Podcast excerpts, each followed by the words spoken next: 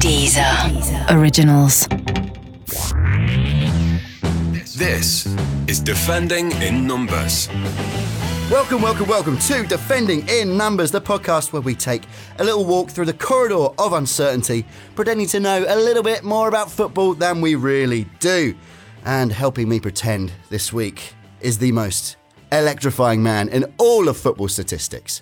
George Elek, how you doing, George? Good mate, how are you? I I feel like I haven't seen you for so long. I'm so happy to be back. Can't believe it. I think What? I think it was only a week off, but that is that is a week too long. What a reunion. I know, This it's is exciting. emotional. And then we are joined by Mo Money, Mo Problems, Mo Butt. Mo, how are you doing your first time? I'm feeling great, really ready to get stuck in and do some uh, do some defending in numbers.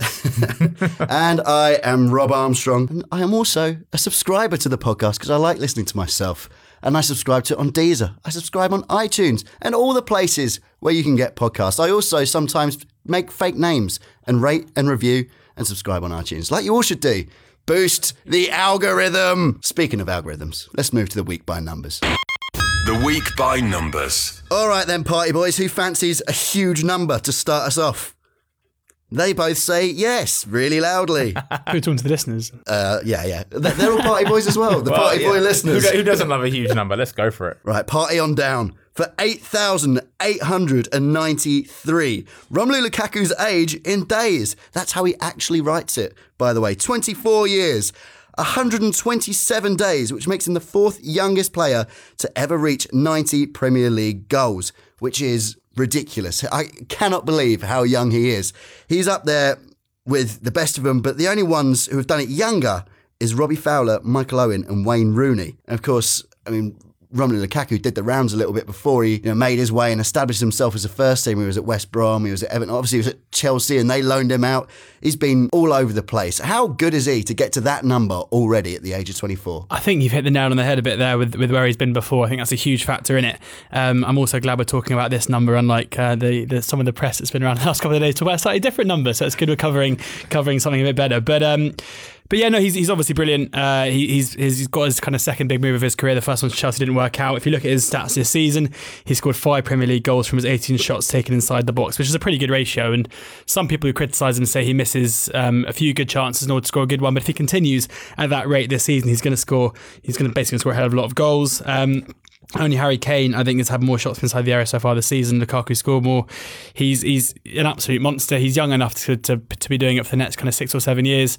Um, I had some doubts about him early on, but I think that so far this season he's proving me proving me wrong. And He did that deliberately as well. I know. He chose you. He heard. said, "I'm he, he prove listened. you He listened to the pods. I think in the You're first not week. that electrifying after all. yeah, he's he's. I, I don't think he's as good as. I I don't think he'll ever be one of the best players in the world, but I think he'll capably lead the line for United for the next five or six years. Mo is the youngest foreign player ever to do it in the Premier League. Do you rate him? I've rated him hugely. I mean, this is the thing. I mean, you look at the three players that did it. I mean, Rooney, Owen, and Fowler. You know, they're all Scousers, all uh, you know, young lads come up from the, in the northwest clubs, and this guy, this guy's came in from uh, from Belgium when he was like 18 years old, 17 years old. You know, he's been he, like you said, been bounced around the leagues, got gone to West Brom, had, and he had to prove himself in a v- number of teams, which let's be quite honest, aren't that really aren't really that good. You know, Owen and uh, Owen and Fowler did did those numbers playing for Liverpool. Uh, Rooney did those most of it playing for Man United. You know, uh, those are huge clubs. Ever, uh, Lukaku's only just joined United. I mean, he's got six and six or seven and seven, I think, to start the season already. But you know, most of that stuff has been done playing for mid-table clubs. It's really impressive what he can do.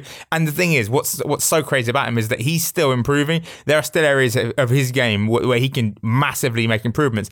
It's, everyone talks about his first touch, and okay, sometimes sure, but I think his ability to finish on his right foot on the fir- first time. He has to, when he measures it on his right foot, he's okay. He has to be able to finish first time with his right foot, like against uh, Real Madrid in the Champions League in a UEFA Super Cup. Sorry, you know, there's so much more to be improved. He could be one of the like not the best players in the world, but definitely one of the best strikers in the world. I mean, he could easily start hitting 30 goals regularly every season playing for Man United. I, I, I- I do think to, just to say, you mean you say it's more impressive. I think I think coming through at, at, at kind of being a big fish in a small pond at, at maybe smaller clubs is probably a benefit rather than a hindrance. I think the fact that the likes of Fowler and Owen, kind of maybe not as much Rooney because he was at Everton, managed to kind of come through at that young age and break into these kind of more elite teams is, is, is possibly more, a more impressive achievement. But then I think Lukaku, as was seen by the fact he failed to do so at Chelsea, is a better player for it. What have we learned from this? Scousers peak early.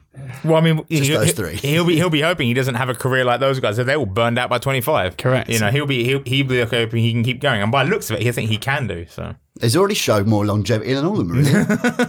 and he's got the big move to Man United as well. Do you reckon? How long do you reckon he's staying in the Premier League? Because everyone talks about uh, Harry Kane taking that Shearer record, but I would have thought Lukaku is probably looking pretty good to take a Premier League goal scoring record at some point as well, I- isn't well, he? He's going to he have to, he's, he's gonna have to compete with Kane. I guess I don't see him necessarily leaving United. I think there, there are certain players. I mean, obviously Latin American players, South American players. You think eventually Real Madrid and Barca are going to go, "Hey guys," and they're going to answer the call.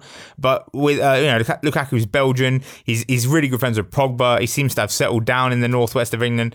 Um, you know, I don't see unless Mino Raiola decides to, you know, hatch a plot. I don't really see any massive move coming for him. You know, United are, are big enough and financially powerful enough; they can just keep paying him more and more money. You know, renewing renewing him as and when it happens. I think I think Kane is more likely to go. I'd have thought out of the two eventually. Also, Yeah. because the way because the wage structure at Spurs, he's, Well, he's eventually going to get his head turned. And now that United have got, I think United was probably the most likely destination for Kane, and now they have got Lukaku. He'll, he'll probably be somewhere on the continent. Right, talking of wage structure, let's go to George's uh, appearance fee today. 350 million, which is the current value of Everton's squad in euros, which is the same as Bayern Munich. Someone called Nick Harris said that on Twitter at Sporting Intel. He's got a massive plug there that's going to change his career. Uh, got- he's got a huge following. huge, huge change in his career coming. Uh, they find themselves in the relegation, though. Obviously, Bayern Munich are Bayern Munich. Everton are languishing underneath West Ham. Even Koeman, surely he's under massive pressure now. Yeah, I would I would say enormous, but uh, you know, part of it we have to be a bit generous with Ronald Koeman here. As much as they have been pretty abject to start the season, they've had a very hard run of games, and the fact they got a point out of Man City at all is pretty impressive. Although they, they are tend to be Man United, Man City's bogey side, but you know, United,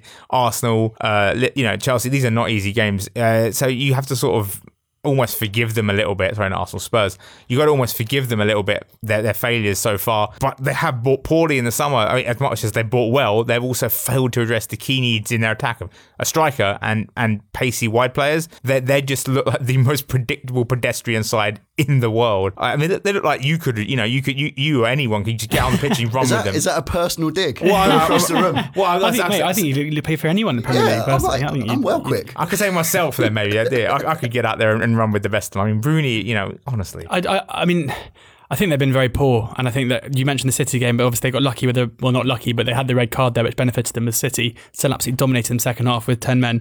Um, if you look at their kind of transfer strategy, I think that the glaring omission, which is so clear, is how can you spend all that money and not replace your best player? If, you, if you we're talking about squad values in terms of importance to the club, Lukaku basically just was more important than ten other their ten other most consistent starters last year. So to not bring in a striker who can lead the line, I mean, they showed last season that they had the they had the team who could cater for a striker to score lots of goals. And you know, the signings of Keane and the signing of Pickford will probably in, in in the long term be good ones. But then if you look at you know, Klaassen could come good, Rooney, Sandro, these aren't players who are necessarily going to improve that team, and certainly not on the caliber of uh, of Lukaku. So I'm whilst you know Mo is right, it's been a very hard start for them. It, I was very surprised in the summer when you had people saying that they were winning the transfer window and they were doing all this good business because it all seemed pretty pretty shambolic to me, and it's going to take a big drop from Koeman to uh, to turn it around. And you can see in his interviews now he's saying, you know, I don't understand what people thought. We need time, but he's been there for eighteen months. He will have done in the next in a couple of months' time, and and they really need to steady the ship because I can't really see them finishing seventh at the moment. All right, next number, number 43. And that's the number of crosses Spurs attempted against Swansea. That Wembley hoodoo.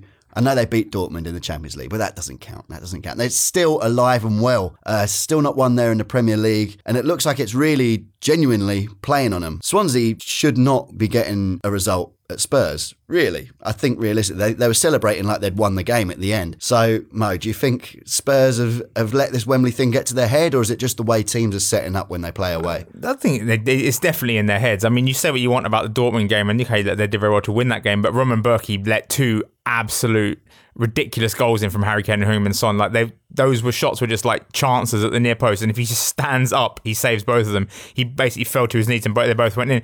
Without those goals, they lose that game. You know, it's. um Uh, yeah, Spurs. I don't know, man. It's it's hard. It, there's something wrong. There's fundamentally something wrong with them. Obviously, we've talked at length about home advantage and what that actually means. Other other people have written on it extensively. You know, getting to know the dimensions of the pitch. You know, just you know where you are by the sightlines on the on the. Crowd, but whatever it is with Spurs, they don't they don't look comfortable at Wembley, and you can tell by how well they actually play away from Wembley that it's the the, the, the problem is purely mental. It's purely when they go there, it's like an it's like a different kind of away game. I mean, I, I think Swansea deserve uh, some credit for their defensive performance. I mean, they, they offer absolutely nothing going forward at the moment. I mean, their their, their shots on target uh, ratio is absolutely awful. But they, I mean, Clement's obviously got them now set up in a way where they, where they can restrict shots. Um, you talk about the crosses, and I think that we're seeing. I mean, Aurier should should improve this in time, but you're seeing just how much they're missing their attacking fullbacks. We see across Europe consistently the elite European clubs rely on their fullbacks to basically play as second wingers, and you have kind of two at the back with a man sitting in front. And you say they had 43 crosses. There were just seven completed take-ons um, from Spurs in that game. With I think Swansea had 10. That just shows kind of the lack of penetration they've got as well. And if you look at the, the 26 shots they had, only eight were inside the area. So you can see there's just an absolute um, inability to break down two banks of four, which is you know, reminds me of, of Liverpool's troubles under Klopp in the last couple of seasons. And not having those players who can, who can get who can cover the flanking and penetrate from deep is, is what seems to be really hurting them at the moment. And the return of Rose will help, and they need to integrate Aurier into the team because whatever people say about him, and he's and he's a decent enough player. Trippier is not the man you want playing at right back when you're taking on a team who are playing with two banks of four. How do you reckon they'll do it? The mini, very far away Wembley uh, this weekend against West Ham.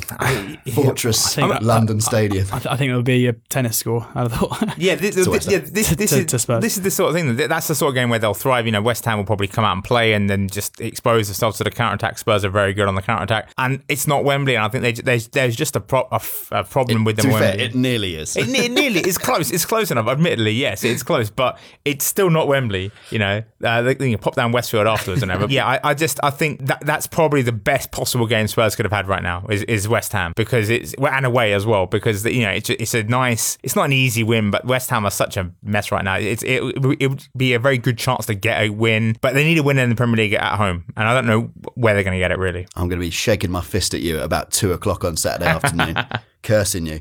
Anyway, next number 34.8 kilometres an hour, and that's not just the speed I'll be shaking my fist. It's Gareth Bale's top speed against Real Sociedad for their goal the other day. Breezed past the defender, chipped it over the goalkeeper, and it was it was kind of like that Copa del Rey goal in the final that was just ridiculous, where we all thought, yep, Gareth Bale has arrived.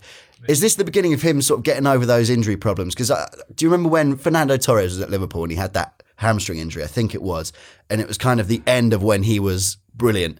I was thinking a little bit that that might have happened with Gareth Bale and the few injuries he's had over the last couple of years at Real Madrid. But when he went off like that. I Against don't- Sociedad, it seemed like oh he's not scared to sprint. I'm not. I'm not. I I'm not is a problem convinced. sometimes. I'm not convinced there's been any indication. I mean, being scared to sprint is one thing. There's been no indication of, of Bale's injuries impacting him too much as a footballer. I don't think. Certainly not so much as an athlete. I mean, you use Torres as an example. When Torres, before his injury, he was absolutely explosive. He was rapid. And then you look at the kind of the pensive, lumbering player that you know ended up going to Chelsea and is now at Atletico Madrid. He's a completely different player. He may have value, but he's not the player he once was. Bale's never lost that. Bale turned 28 this summer. Um, he should be in, in the absolute prime of his career. The fact he can still, you know, go at that pace. If you look back to just a year ago, people were saying that he was kind of now the main man over Ronaldo. So it's obvious. I mean, how quickly things can change. Uh, the rise of Asensio is obviously something where the Real Madrid fans would far rather see him on the pitch uh, over Bale, which is an issue for Bale because I think that Benzema and, and Ronaldo basically, are, are, I mean, they're, they're going to be starting when they're fit in effect. So that's going to be a problem for him. But I've got no question at all that when he's fit, he he would slot straight into any team in the world, and he's still got a couple of good years in him. Whether or not he can maintain that level of fitness is is, is anyone's guess, really. Well, that's the problem with- Gareth Bale. It always has been. I mean, the reason he, like you say, he was at the end of 2015-16. He was the one that powered them to that Champions League final. He was probably behind Isco and Modric, their best player in that final. Uh, Cristiano Ronaldo looked- to be for all his goals. He was looked to be a faded force at the end of 2015-16. Then Gareth Bale injury struck, and he was he was terrible in 2016-17. There's no, no let's not mince words.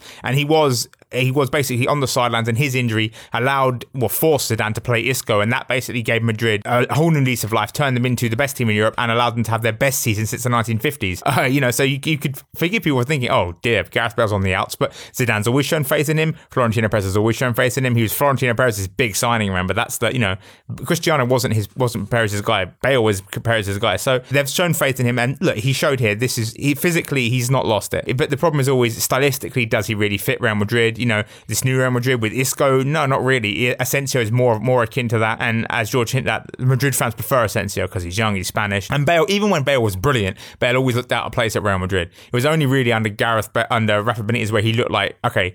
I know what we're doing. I'm the I'm the head of this Madrid side because he's always had a kind of dodgy technique. He can't really dribble anybody anymore. He just runs past them with pace and power. And Madrid want a bit more pizzazz, you know, as much as you know and that's that's always been Bale's problem. And you know, he he, he may not may never win the fans over, but he could definitely still stay and play. Like George says, he's brilliant. He's absolutely fantastic, and I think he'll stay for years to come. He's determined to make. He's not. He's, he's determined to not return to the Premier League with his tail between his legs. So I think he'll stay at Madrid for a while yet. Surely no one's ever been booed having scored the kind of the important goals that Bale scored for, for Real Madrid. I mean, it's absolutely well, unbelievable. He yeah, scored some of the biggest goals in their history, basically, in the last. Mm. But they don't really like you see it online a lot. They really lay into him, don't they? Yeah. yeah. Every time he gets an injury, they're like, "Good, get rid of him." Yeah, well, it's it's they lay into they lay into everyone, man. The, the Bernabeu is a very strange strange atmosphere. They lay, lay into Cristiano Ronaldo, even though as he continues to score goal after goal after goal and you know win them trophies. But they just they're just a very very demanding crowd. And the thing with Cristiano is he's obviously declined in many aspects of his game except goal scoring, and they they sort of feel like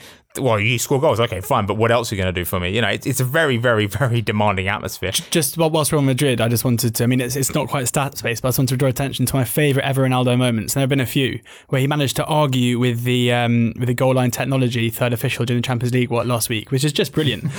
I mean, the ball comes down, the guy looks at his watch, he says no goal, and he's still at him saying it was a goal. I mean, only Cristiano could argue with technology, I think. It's like the uh, when, when you're playing FIFA with someone and they're convinced that they're not offside. It's like no, a computer has decided yeah, this. The game, the game is not the game is not out to get you. You're just you're offside. This this is a fact. And another fact is that it's taken Paulo Dybala 100 games to score 50 goals for Juventus. 52 actually, because he got a hat trick this week. His second in a row.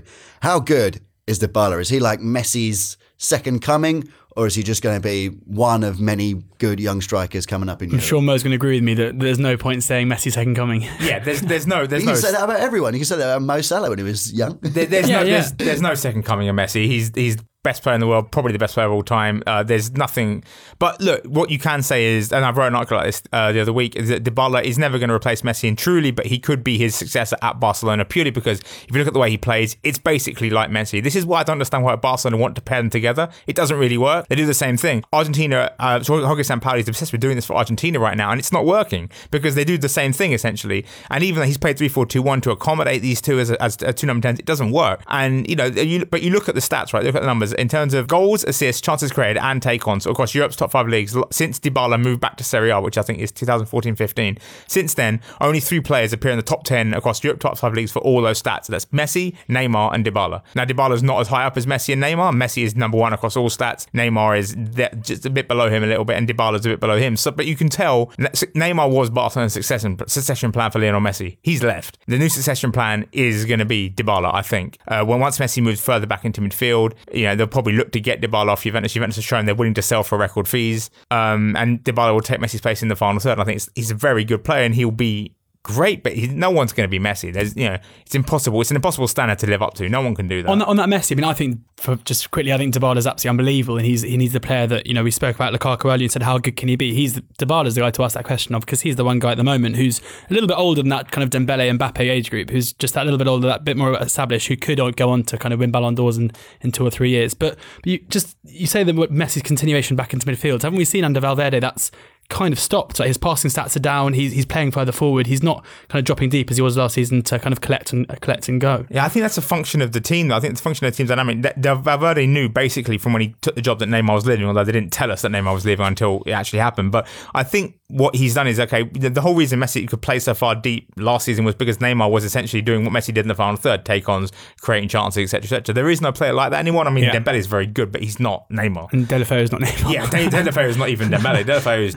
barely a footballer. So you know they, they, they need Messi in the final third. Luis Suarez isn't isn't really adapting very well. So it's clear he has different ideas about what, what to do with it with this system. But I think eventually Messi is going to. He's basically playing like a number ten right now. If you look yeah. at him, he, he completely runs across the pitch. Yeah. Uh, you know. So the, and the eventual idea is, I think, I assume Barcelona once they accept that Iniesta is not what he was, even close to what it was. I think they'll switch to four two three one. I think pull uh, pull the other central midfielder deep next to Busquets, and then have Messi just as a permanent number ten, have a number nine, then have two wingers either side. I think actually had Coutinho been signed signed for Barcelona this summer, I think that would have happened probably this season. I yeah. think that's probably the long term long term goal. But without Coutinho, you can't really make a system work. It's interesting how Mo and I both said that Dybala wasn't a Messi number two, and then the conversation on Dybala has just turned into one about Messi. 94.2% of his goals have been with his left foot. Does that mean he's a one footed, useless knobhead, or does it mean he's just really, really good with I, his I, left say, foot? I say, I say, he's, I say he's one-footed, really good, I mean, serious you- number you- ten. Not knobhead. Not, oh, well, I've never met the bloke. I You, you- I you look at those two goals against Barcelona in the Champions League last year. I mean, they were absolutely sumptuous. Uh, the, se- the se- especially the second one, just the technique which he hit it. Yeah, I mean, you know, part of the fact that he's only scoring those goals with one foot, that's another reason why. I mean, for example, Messi is obviously one-footed, left-footed, but you've seen how many goals he scored with his right, especially how many chips he scored with his right. That's just another one of the unique things that no one can do. But yeah, it is ridiculous. Yeah, he's not Messi. Oh, but actually, here's how he compares to Messi, and here's how he could be the new the replacement for Messi. Yeah, it, it's it's one of those things. He could literally physically replace Messi in the Barcelona side, but no one can actually do what Messi does. You know what I mean? It's he could a- literally physically replace him. Conjures up some very weird images of, of, of, of just turning into training one day and just pretending to be Messi. I am Messi. Love me now.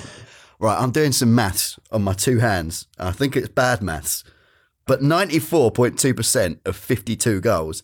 Does that mean he scored just over one goal with something that wasn't his left foot? I mean, I, I doubt it was his head either. So So he scored his- a goal. He scored a goal and a bit with his right just foot. his chocolate leg, yeah. All right. Well, as embarrassed as I am about my maths, it's trying to mo- time to move on to I'm embarrassed to ask. Oh God, I'm embarrassed. I can't even say it. I'm embarrassed to ask. What would happen if the league stopped right now? Because Man City and Man United both have 13 points, identical records so far, same goals scored, same goals conceded, same wins, same draws. So, where's the trophy going? Well, I mean, conversely to normally in this section, it's a question that kind of everyone's asking, but at the moment, you're the only person asking this. I've, I've, I've looked But high. what if there's only a five leagues, a Well, five game season? exactly. I think it's because something to do with having over 30 games left this season means that people aren't really wondering yet.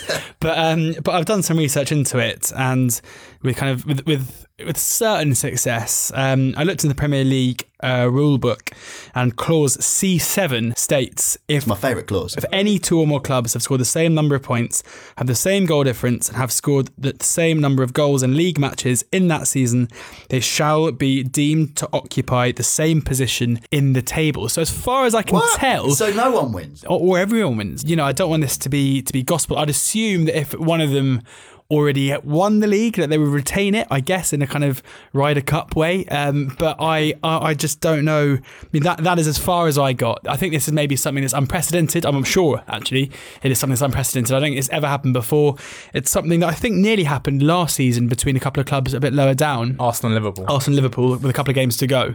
Um, so that or with one game to go, that was, one was game possible. to go, yeah. possible, and then the so results. there obviously go. is is a precedent to it. I, I I cannot tell you whether or not there would be a playoff. I can't tell you whether or not there'd be a, a, a shootout at dawn. I can't tell you if it's math- mathematical. But to start with, they would they would both be deemed to come first. I mean, you can't. Two things can't occupy the same space at the same time. That's basic metaphysics. Come on now, uh, Premier League. Except if you literally physically replace Messi. Uh, They both come one and a well, half. yeah. D- Dybala can do it, but no one else can. Uh, no, I, I think it would be very much playoff time.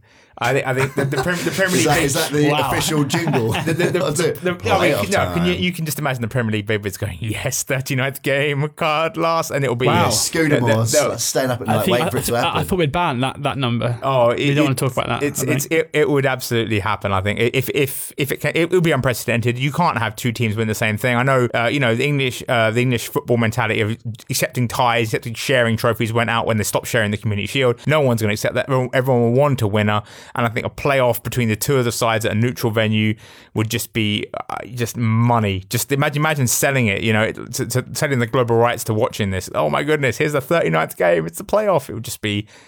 Would, you- Enormous. would- would it still be as exciting if, um, say, Huddersfield finished 18th and Brighton finished 17th, and that won the same, and they had to have a 39th game to see who stayed up? I think that would be exciting actually. and it 'cause took I- place in Thailand. Huddersfield, Huddersfield are great to watch, man. I- I'd like to see that. You know, Yeah, it was a bad bad choice. I was thinking of two promoted teams, but um, I mean, that there must be something beyond beyond that. It's not written in the official rule book, but obviously, um, especially considering there there was there was was going to happen last season, you'd guess that uh, that there is a means, and probably it would be a playoff to, to decide who um who won the league. But I think we can probably agree that it's it's fairly unlikely to happen. Do we have the best sort of method for it over here? The best. Uh, how do you put it? Evidently not.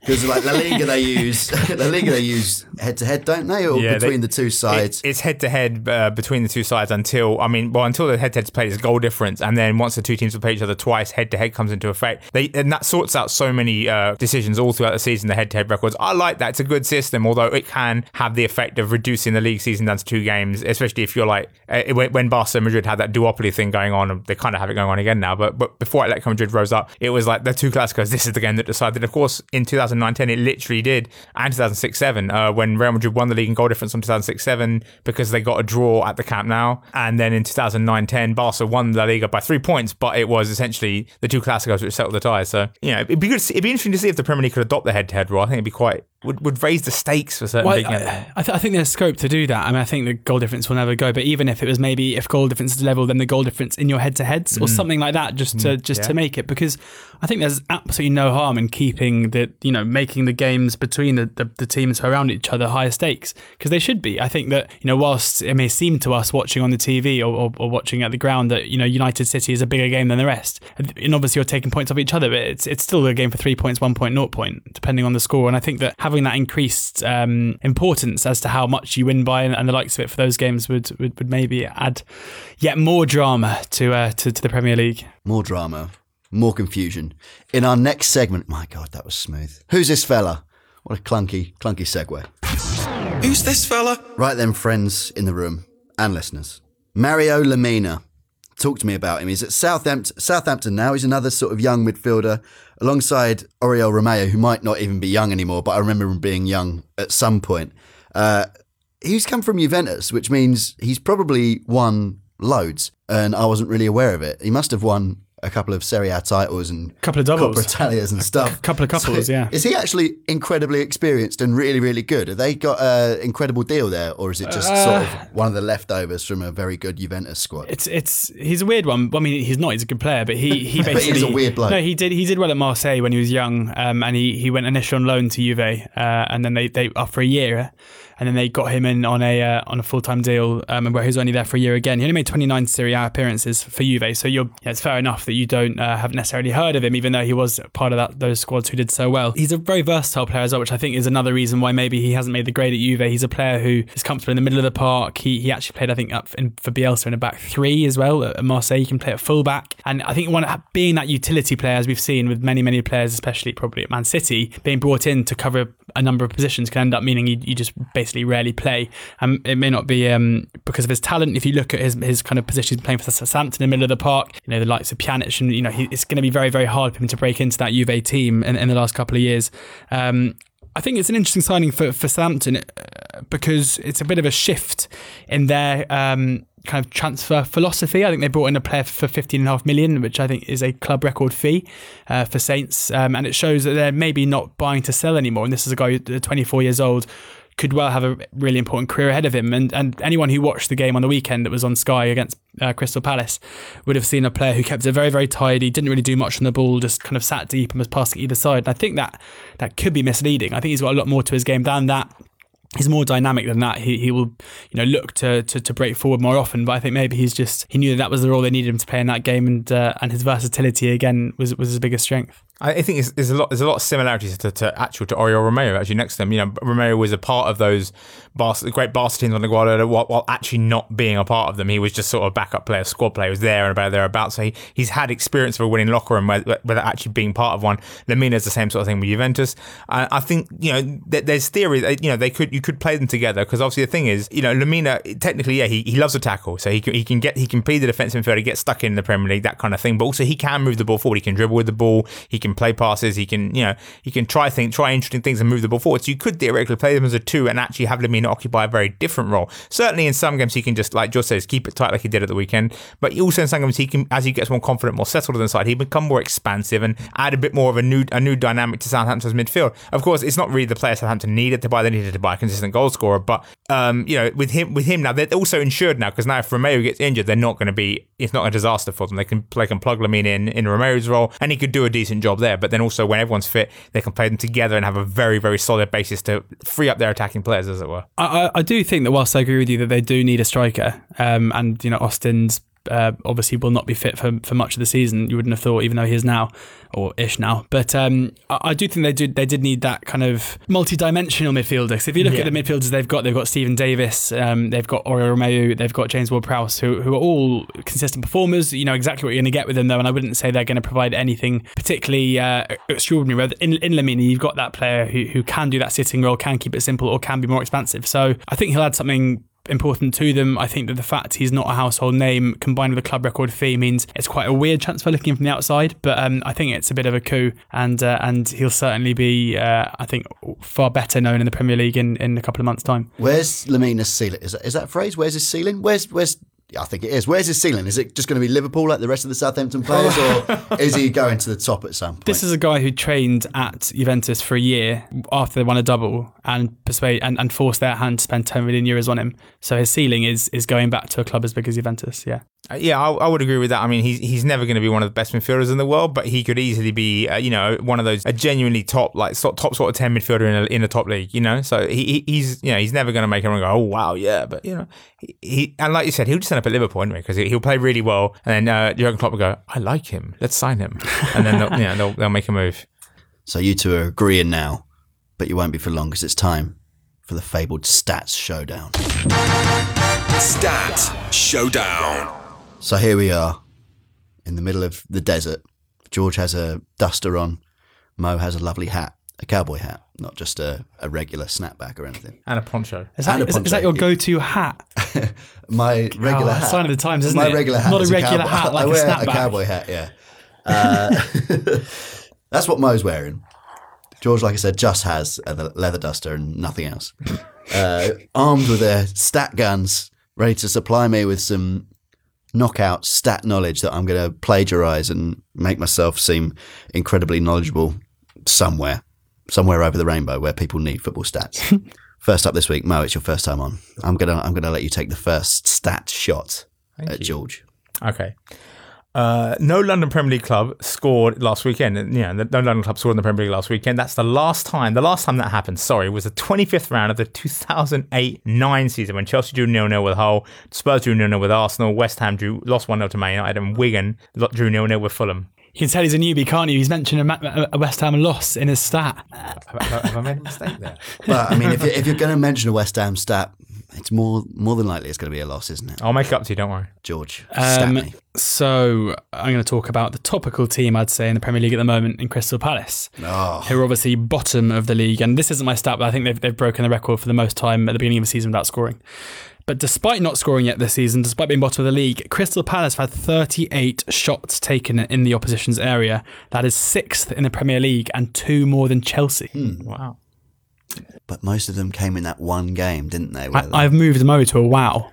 you moved Mo to a wow, but I, I sort of bowed my head at Mo's Mo's stat because it is weird that none of the London teams scored. So I'm going to give round one to the Mo, Machine gun. the Mo She Gun, the Mofo Show. Uh, George, are you going to fire back at him? Yeah. with, with vigor. Yeah, so um, It's better be vigorous. uh, obviously Liverpool again another team in the news at the moment for their abject um, display in the in the draw against Burnley. Um, Philippe Coutinho's return in that game, um, and he had seven shots in the 78 minutes. One was taken in the box, six were taken outside. At the beginning of last season, Burnley beat Liverpool 2 0 in a very similar game. In that game, Coutinho had eight shots, seven were outside the box, and one was on target. So over the two games, he's had 15 shots, of which one's been on target, and, and only two have been inside the box. 130 million. It's a good stat, Mo. What you got? Oh, you're gonna like this one. Oh, I better. Andy Carroll hasn't scored more than 10 Premier League goals in a single season since 2010-11, but he has assisted or scored a goal every 180 minutes when fit during that period. Mo's, Mo's apparently the only person who can tell when Andy Carroll's fit. 180 minutes is quite a long time. And Andy Carroll is quite good. I know because I've seen him. He's effective. Also, I mean, I would say that was sucking up to the host. George, you've equalised. Thank you. sorry, sorry, Coutinho. I've slagged off Philippe Coutinho so many times in this room. It's good that it's finally won me a point. Your uh, chance to kill George with stats All right. is, is nigh, Mo. This is your chance. This is a bit of a bit of a sledgehammer. This one. Uh, Peter actually, spa- spawned, spawned by a bit of a, a bit of Twitter beef actually that I was having uh, on Sunday. Uh, since the start of last season, start, since, since he started playing a number nine, Edinson Cavani's had 81 shots from big chances. That's the highest across Europe's, Europe's top five leagues and 26 more than second place. His 39 goals from big chances is also the highest, right? So you think that's impressive? Yeah, okay, fine.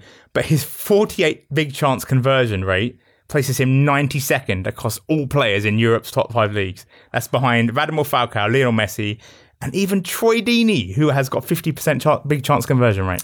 So you're telling me that Cavani misses a lot of chances. Big chances, not, what ju- not what just. I'm going to say here is that's not news to me. I thought I thought the interesting bit of that is that Troy Deeney is very Troy is quite Deeney is the interesting part. Yeah. Seven, seven, uh, seven goals from 14 big chances since the start of last season. Big Troy. George, mine's I, I think I think you've got him on the ropes. Oh, I've gone. uh, I've- you've you've I've let me down before. I've gone for a weird one again because I know you like weird Oh, ones. Um, hey, here we go. Everyone's got everyone's got wacky hats on, cowboy hats, ponchos. so there have been 450 minutes so far in the Premier League. Oh my god, The outfield player that, that that should have been it. Uh, the, I was impressed enough. the outfield player with the worst passing accuracy, with 55%, is Christian Benteke, who's only completed 67 passes in 450 minutes. That is the worst. That's the fewest pass compe- passes completed of anyone who's been ever present this season, only because Harry Kane has been taken off for 20 minutes. Otherwise, he'd have won it with 64. That Harry Kane thing. I think that swung it for me. The Harry Kane at the end. Mo, you went ahead, but Well, now I, I, brought, I brought the Troy Deeney in there. I thought, I thought Big Troy get done for me. you'll be eternally behind for this week. Sorry, anyway, it's, until it's, it's his first time. We went easy on him. It's good. Oh God, George, too too cocky. George, where where can people find you gloating on the internet? Um, I'll be cracking on right now. Yeah. So on uh, at or uh, at George Elek. E L E K uh, on can Twitter. spell. You can find me there. Like, what? No one knows how to spell my surname, so E L E K is the way to do it. And Mo, where can we find your scathing replies to George? At Muhammad Butt on Twitter, M U H A M M A E D, because no one can spell my first name. So and you can find me at Rob Armstrong underscore WH. And you can find this podcast on Deezer, on iTunes, where I know you're absolutely begging to subscribe to it, as well as rate and review it in a positive way, of course. And we'll see you next time on Defending in Numbers. Defending in Numbers is a Deezer Originals production. You can find and download more episodes on Deezer and all major podcast providers.